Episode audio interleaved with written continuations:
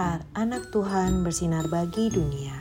Renungan untuk kelas balita sampai dengan kelas 1 SD. Diambil dari Matius 1 ayat 20c.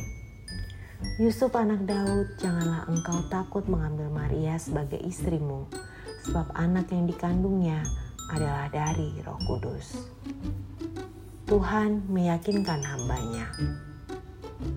Oh, lagi-lagi gagal, lagi-lagi gagal.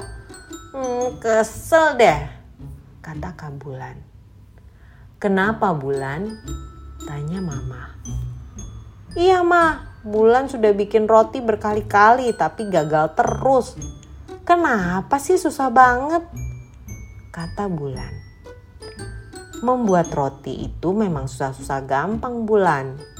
Makanya kita perlu membaca resepnya dahulu Ikuti tahap demi tahap.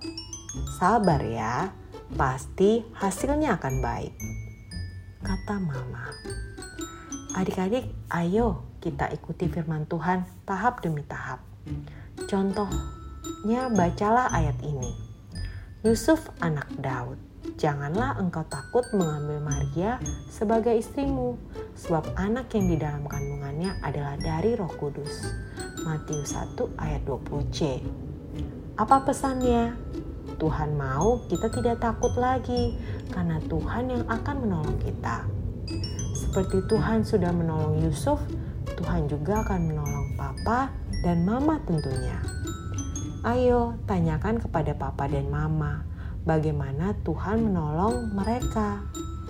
Mari kita berdoa. Tuhan Yesus, aku mau mengikuti Tuhan Yesus Tolong aku ya.